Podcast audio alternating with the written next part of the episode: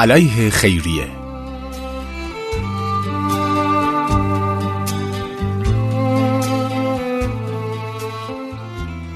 بیش از آن که فرهنگ فردی شده بخشیدن رو بسازیم، باید ستاندن نهادینه شده سرمایه‌داری رو به چالش بکشیم. نوشته متیو اسنو، ترجمه علی رضا خزایی، منبع جاگوبن، گوینده الیاس گرژی.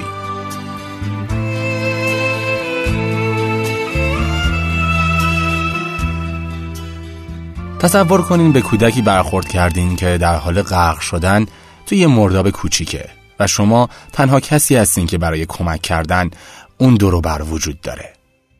به راحتی میتونین به مرداب بزنید و اونو نجات بدین. اگه چه این کار لباس ها و کفش های شما رو از بین میبره، اما اگه هم این کارو نکنین، کودک جون خودش رو از دست میده. خیلی نیاز به فکر نداره. باید کودک رو نجات بدین. اگه برای کمک کردن افراد دیگه‌ای هم در اون اطراف حضور داشتن، پاسخ شما تغییری می‌کرد؟ نه. فرقی می‌کرد اگه کودک بیچاره مستقیما بر سر راه شما نبود؟ نه. حالا سوال اینه، اگه کودک در حال غرق شدن نباشه اما به علت نبود غذا یا آب یا مراقبت‌های پزشکی در معرض خطر مرگ باشه و تنها کاری که شما برای کمک به اون باید انجام بدین اهدای مبلغی پول به خیریه باشه، آیا در این صورت شما تعهد کمتری به مداخله دارید؟ پیتر سینگر اینطور فکر نمی‌کنه. این فیلسوف در مقاله قحطی، وفور و اخلاق و همینطور توی کتاب چاپ شدهش در سال 2009 با عنوان زندگی که می توانید نجات دهید استدلال می کنه که الزام شما برای کمک کردن به کودک در حال غرق شدن و کمک بشردوستانه به افرادی که در فقر شدید زندگی می کنن به یک اندازه است. اصل اخلاقی در هر دو مورد یکسانه. تا وقتی که کمک کردن به بقیه منجر به فدا کردن چیزی کم و بیش به همون اهمیت نمیشه، باید از رنج دیگران کم کنیم. در مورد کودک در حال غرق شدن، لباس و کفش‌های شما به اندازه زندگی یک کودک اهمیت نداره.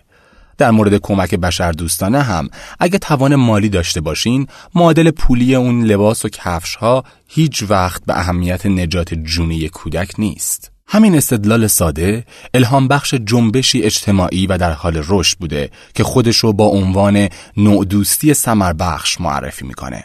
این نوع دوستان ثمربخش محاسبه میکنن که بهترین محل صرف درآمد مازاد کجاست و ثروتمندان رو تشویق میکنن که سرمایه‌شون رو به اونجا هدایت کنن. از بین پرطرفدارترین اهدافشون میشه به این موارد اشاره کرد: بنیاد مقابله با مالاریا که پشه‌بندهای آغشته به حشره‌کش رو توضیح می‌کنه، اقدامات کنترلی علیه تب حلزون که برای بنا کردن برنامه‌های آموزشی انگل‌زدایی تلاش می‌کنن و پرداخت مستقیم پول که مبالغ بلاعوض نقدی رو به افراد درگیر فقر شدید اهدا می‌کنند. بیشتر از 17,000 نفر قول اهدای سالانه 1% و بیشتر از 1000 نفر قول اهدای سالانه 10% از درآمدشون برای مصرف در راه چنین اهداف پسندیده‌ای دادن. این جنبش به خصوص در بین نسل جدید اونقدر پرطرفداره که بعضی از اونها رو به ستایش اون تحت عنوان جنبش اجتماعی جدید نسل ما واداشته. اگرچه عمر این استدلال به بیشتر از 40 سال میرسه، رشد اکثر این جنبش‌ها به نیم دهه اخیر مربوط میشه. تو همین سال هم شاهد انتشار کتاب‌های متعددی درباره این موضوع بودیم که پوشش خبری مثبت و گسترده‌ای هم تو رسانه‌های محبوب پیدا کرده، مثل چگونه در انجام کار خیر عالی باشیم، انجام بهتر کار خیر، غریبه‌های در حال غرق شدن و همینطور آخرین کتاب سینگر با عنوان بیشترین کار خیری که می‌توانید انجام دهید. اما در این زمینه همه متقاعد نشدن. منتقدای این جنبش عموماً چنین مسائلی رو نشونه می‌گیرند: ذات غیر دموکراتیک کمک‌های بشردوستانه، خطر تحلیل رفتن بخش‌های ضروری خدمات عمومی و نیاز بلند مدت به توسعه اقتصادی پس از دستیابی به نتایج در دسترس، یعنی مداخلات و کمک‌های بشردوستانه. منتقدان چپگرا از این هم فراتر میرن. برای مثال پل گومبرگ چارچوب تحلیلی برآمده از استدلال سینگر رو متهم میکنه به اینکه تمرکز ما را از مسائل سیاسی، اجتماعی و اقتصادی به سمت استدلال‌های انتزاعی فلسفی سوق میدهد و از این رو درویش مسلکی سیاسی را رواج میدهد. علاوه بر این، گومبرگ استدلال میکنه که منابع مورد نیاز برای رهایی از فقر یا دستیابی به تغییرات ریشه نظاممند از رهگذر کمک‌های بشردوستانه به قدری عظیمه که با پرداختن به یکی از دیگری باز میمونیم. بنابراین چنین اعمالی رو باید مثل راه‌های مختلف صرف زمان، انرژی و سایر منابع تامین کنیم که در تضاهم با یکدیگر قرار دارن.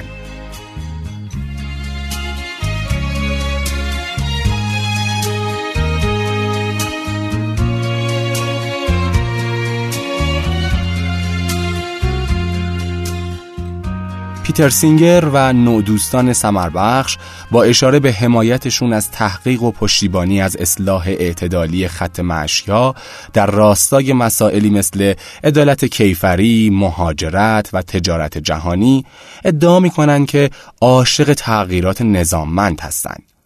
البته که در اینجا انتقادهای جامع‌تر از سرمایه‌داری از اون دست انتقادهایی که مورد نظر گومبرگ آشکارا غایبه. آیا میشه نقل قولی رو که در ادامه میاد جوابیه سینگر تلقی کرد؟ اگر برای تحقق انقلابی که در پی آن هستید اندک شانسی وجود داشته باشد، بنابراین باید به دنبال استراتژی با چشماندازهای بهتر در راستای کمک واقعی به تعداد بیشتری از مردم فقیر باشید.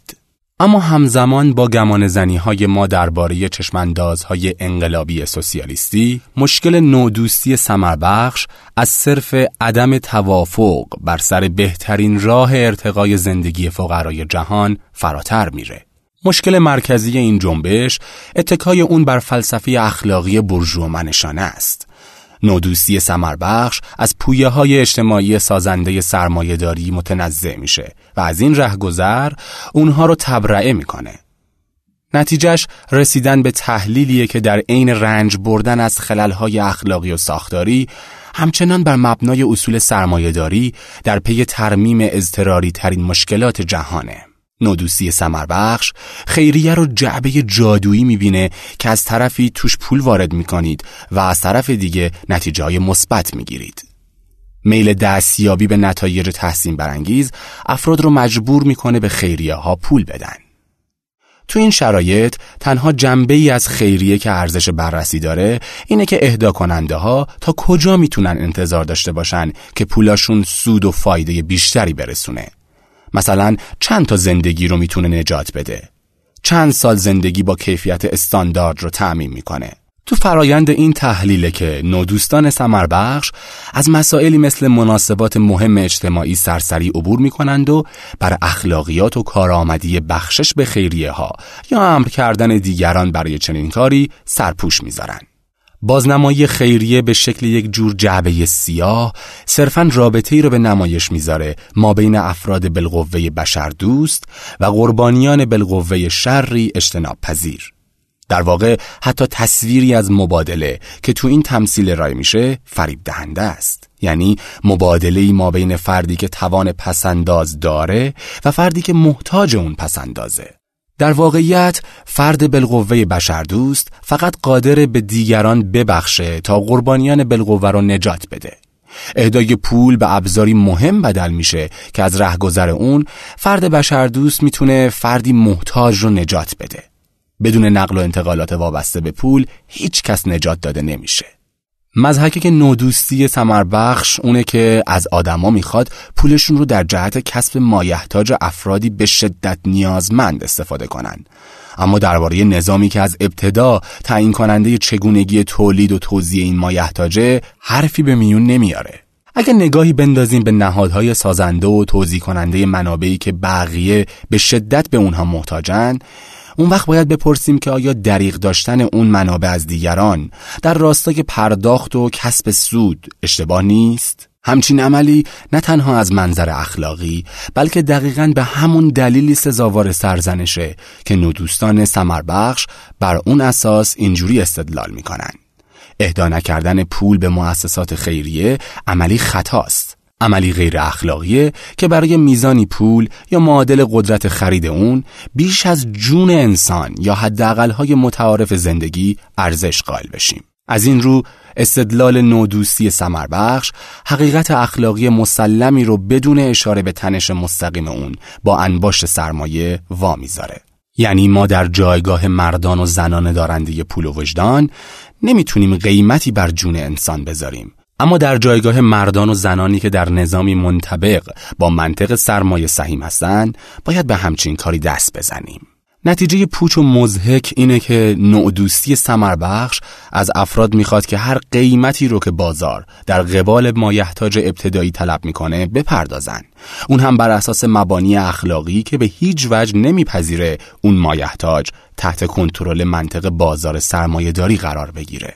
عدم تشابه اساسی مابین نجات دادن غریبه فرضی و در حال غرق شدن سینگر و کمک کردن به خیریه همین مسئله است. توی داستان نجات دادن کودک، هزینه این عمل برای ما صرفاً هزینه فرصت شخصی یا همون کثیف کردن لباس‌ها و کفشامون به خاطر پریدن تو آبه.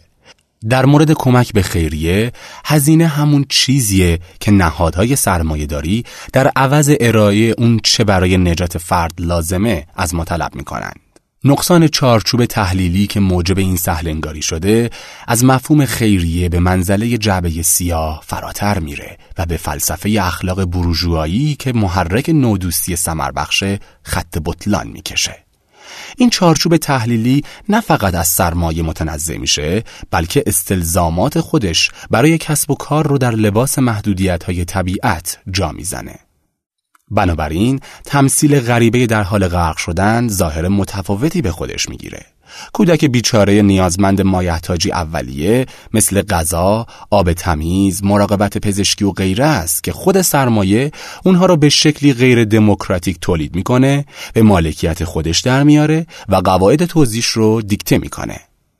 سرمایه در قالب افراد تجسم بخش به اون دست کم تو 3 جهت مختلف موفق به نجات هیچ غریبه در حال غرق شدنی نمیشه. اول، سرمایه در عمل چیزی رو که اون غریبه در مخاطره نیازمند اونه در اختیار داره، در حالی که عموماً اکثر افراد فقط مایحتاج اولیه خودشون و خانوادهشون رو در اختیار دارن. نهادها در پیوند با منطق انباشت سرمایه به صورت جمعی عملاً همه مایحتاجی رو که افراد در راستای بقا ملزم به تهیه اون هستند در مالکیت خودشون دارن. خیلی عجیب نیست که چنین تمهیداتی به پیامدهای اعتراض برانگیز منجر میشه. در اینجا تنها به یکی از اونها میپردازیم. سرمایه تا وقتی که مبلغ مناسبی رو دریافت نکنه، غریبه در حال غرق شدن رو در چنگال مرگ رها میکنه. رویکرد سرمایه فارغ از اعمال ما ثابت باقی میمونه. یعنی زندگی غریبه در حال غرق شدن به قیمت مایحتاج لازم اون برای بقا نمیارزه. علاوه بر این، مشارکت سرمایه در نجات این فرد به امکان سود بردن از اون بستگی داره. برای سرمایه این مسئله صرفاً معامله‌ای است مثل بقیه معامله‌ها و البته چرا اینجوری نباشه؟ این اصول به شکلی ضمنی تو تمامی مبادلات مربوط به مایحتاج روزمره وجود داره، اگرچه وجود اون فقط زمانی آشکار میشه که فردی نتونه از پس پرداخت اون بر بیاد. دوم، این خود سرمایه است که غریبه های در حال غرق شدن رو خلق میکنه. ناتوانی کمپانی ها برای سود بردن از آدم هایی که فاقد قدرت خرید یا دارای قدرت خرید کمی هستن دلیلی بر این که چرا از اساس خیلی از مردم فقیر نیازمند اینن که بشر دوستان برای اونها پسندازی داشته باشن. با این همه همین قدرت خرید اونها هم تا اندازه زیادی از رهگذر نیاز سرمایه به نیروی کار اونها تعیین میشه. علیرغم این واقعیت که افراد فقیر از راه‌های مختلفی توانایی مشارکت تو جامعه را دارند، اغلب پرداخت مزد به اونها در ازای انجام همچین کارهایی برای کسب و کارها و دولت‌های نولیبرال سودآور نیست. به علاوه کالایی سازی مایحتاج آدم‌ها از طرف سرمایه مستقیما خودکفایی کل جمعیت را از رهگذر تعیین چگونگی تخصیص منابع تحلیل می‌بره. همزمان با تبلیغات خیریه ها و نودوستان ثمربخش در زمینه شدت و حدت نیاز فقرای جهان به غذا است که سرمایه کارهایی مثل مالکیت و کنترل زمینهای حاصلخیز اونها رو به چنگ میاره و از اون برای کشت محصولاتی استفاده میکنه که میتونه اونها رو با بازده بیشتری به جمعیت‌های فقیرتر بفروشه.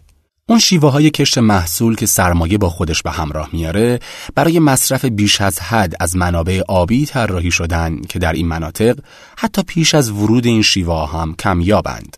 فارغ از این که بخوایم از ویرانی های اکولوژیک مثل انقراض های گسترده و تغییرات جهانی دما حرفی بزنیم. همزمان با این قضیه سرمایه سالانه حدود 2 تریلیون دلار از کشورهای در حال توسعه استخراج میکنه. اون هم از طریق مواردی مثل گردش‌های مالی غیرقانونی، انحراف‌های مالیاتی، پرداخت‌های وام‌ها و سیاست‌های تجاری که به سمت طبقه جهانی سرمایه‌دار سوگیری مثبت داره. سود سرمایه برابر با از دست دادن این آیدی‌ها و منابع برای کشورهای در حال توسعه و مردم اونها. به این ترتیب توانایی آدم‌ها برای انجام کارهای ابتدایی مثل تغذیه مشروط میشه به توانایی اونها در پیروزی بر دیگران در بازاری جهانی، بازاری که توی اون برنده تعیین میکنه منابع اون افراد چگونه باید مصرف بشه. بنابراین آیدی‌های از دست رفته دولت‌ها و برنامه‌های تعدیل ساختاری که این شرایط اونها رو تسریع میکنه برای توجیه حذف خدماتی ضروری مثل برنامه‌های ریشه‌کنی مالاریا که یکی از اهداف بشردوستانه و مورد علاقه نودوستان ثمربخش استفاده میشن که پیش بینی میشه به مرگ ده‌ها هزار نفر منجر بشه.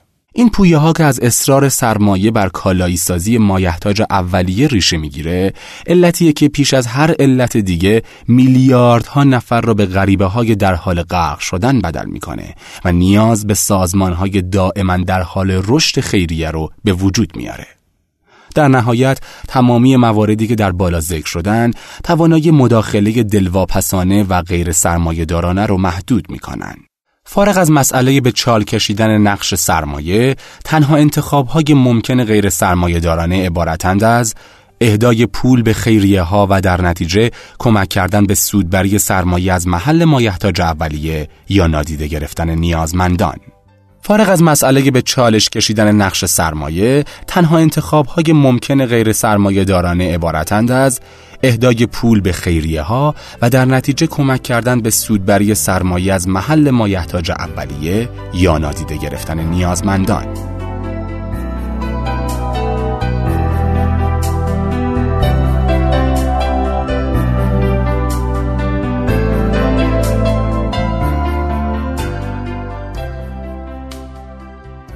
این کمک کردن به انباشت سرمایه که برای اکثر آدما به تنها راه ممکن و در دسترس برای عمل مشفقانه بدل شده، برای دیگران نامعقول و نادرسته. حتی اگه خیریه به شدت اثر بخش بود که نیست، انتخاب بین میزان نسبتاً کمی پول نقد و زندگی یک آدم دیگه از اساس انتخاب نیست، اما تنها انتخابیه که ما باهاش مواجهیم. چون سرمایه‌داران قبل از این انتخاب‌های خودشونو کردن و جهان رو به گونه‌ای متناسب با اون انتخاب‌ها شکل دادن. نودوستان ثمربخشی مثل سینگر تحلیلشون رو پیرامون مواجهه با دورایی‌های اخلاقی همراسته با چنین پویه‌های آغاز می‌کنند و به نتیجه می‌رسونن. این همون نکته‌ایه که مشخصاً نودوستی ثمربخش رو مضر می‌کنه. نودوستی ثمربخش از رهگذر واژگان اجتماعی معیوب و هم تمرکز تنگ نظرانه خود بر دوراهی‌های اخلاقی بعد از وقوع اونها مبرم‌ترین مشکلات ما رو به طرز شدیداً معیوبی مفهوم پردازی می‌کنه. این مفهوم پردازی در نهایت چیزی رو که باید سند محکومیت سرمایه دونست به وظیفه هر فرد با حداقلی از درآمد مصرفی بدل می‌کنه. از قرار معلوم مشکل نهادین سازی اصول غیر اخلاقی سرمایه داری نیست که میلیاردها نفر رو در فقر به حال خودش رها میکنه و صدها میلیون نفر رو نیازمند به غذا، آب، سرپناه و مراقبت های ابتدایی پزشکی میسازه. در عوض افراد نسبتاً توانگری مشکل ساز میشن که مایحتاج مورد نیاز صدها میلیون نفر رو از طبقه سرمایه دار خریداری نکردن، یعنی اون افراد نسبتاً ثروتمندی که عالی زندگی میکنند و دیگران رو در کام مرگ رها میکنند.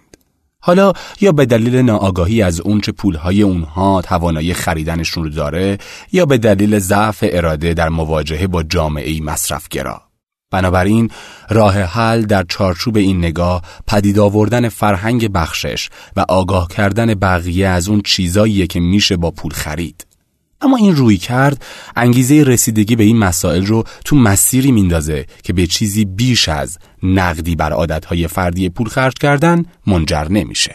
اینکه نقد خرید مصرفگرایانه از نظر تئوریک با یه نقد فرعی از سرمایه همخونی دارن، در عمل تفاوتی ایجاد نمیکنه.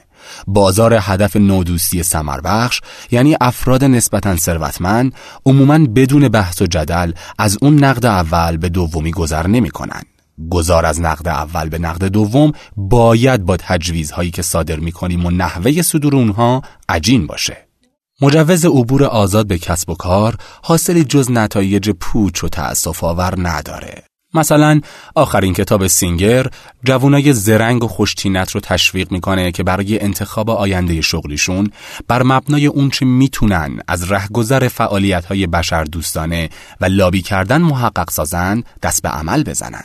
انتخاب‌های این افراد در عمل محدود به یکی از این موارد میشه. الف، پیوستن به وال استریت برای نجات جهان یا دنبال کردن حرفه‌ای سودآور به قصد کسب درآمد برای بخشش به دیگران. ب، راه‌اندازی سازمان‌های تأثیرگذار بشردوستانه یا کار کردن برای اونها، از جمله گروه‌های نودوستانه ثمربخش. جیم، کار کردن در دایره محدود تحقیق، سیاستگذاری یا حمایت از مشاغل هم‌مشرب با سرمایه. همزمان طبقه سرمایه‌دار به قدرتمندترین ناجیان ما بدل شدن و فیلسوفان اخلاق در پشت این ماجرا به حسابداران و بازاریابانی برای خیریه‌ها تبدیل شدن که با ژست‌هایی مثل برای پایان دادن به فقر جهانی همین حالا عمل کنید و بیشترین کار خیری که می‌توانید انجام دهید رخنمایی می‌کنند. میشه از چنین وضعیت مکارانه‌ای که امور به خود گرفتن پرهیز کرد، فقط اگه اصول اخلاقی و اساسی نودوستی ثمربخش رو که مناقشه‌ای هم بر سر پذیرش اونها وجود نداره همواره به کار ببندیم. یعنی ما باید در صورت امکان به بقیه کمک کنیم بدون اینکه چیزی به همون اندازه مهم رو فدا کنیم.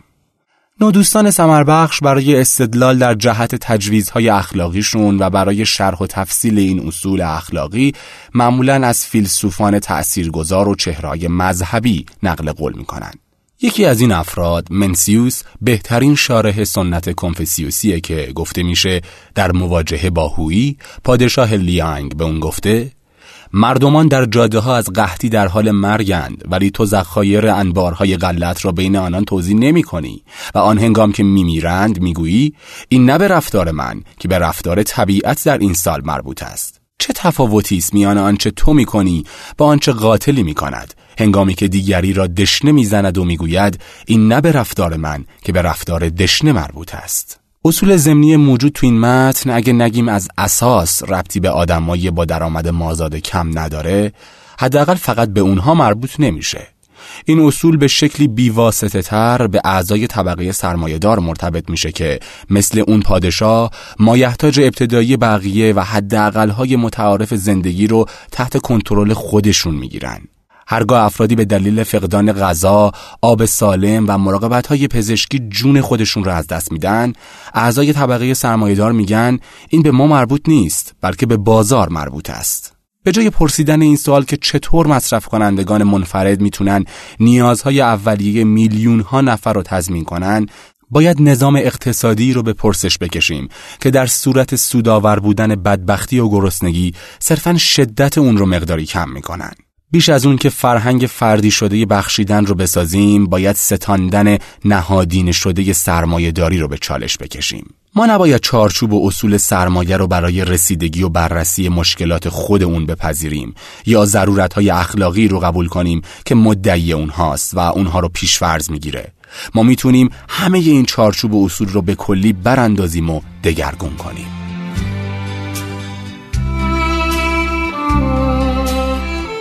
شنوندگان عزیز، امیدوارم از شنیدن این پادکست لذت برده باشین. شما میتونین ما رو از سایت ترجمان و شنوتو دنبال کنید.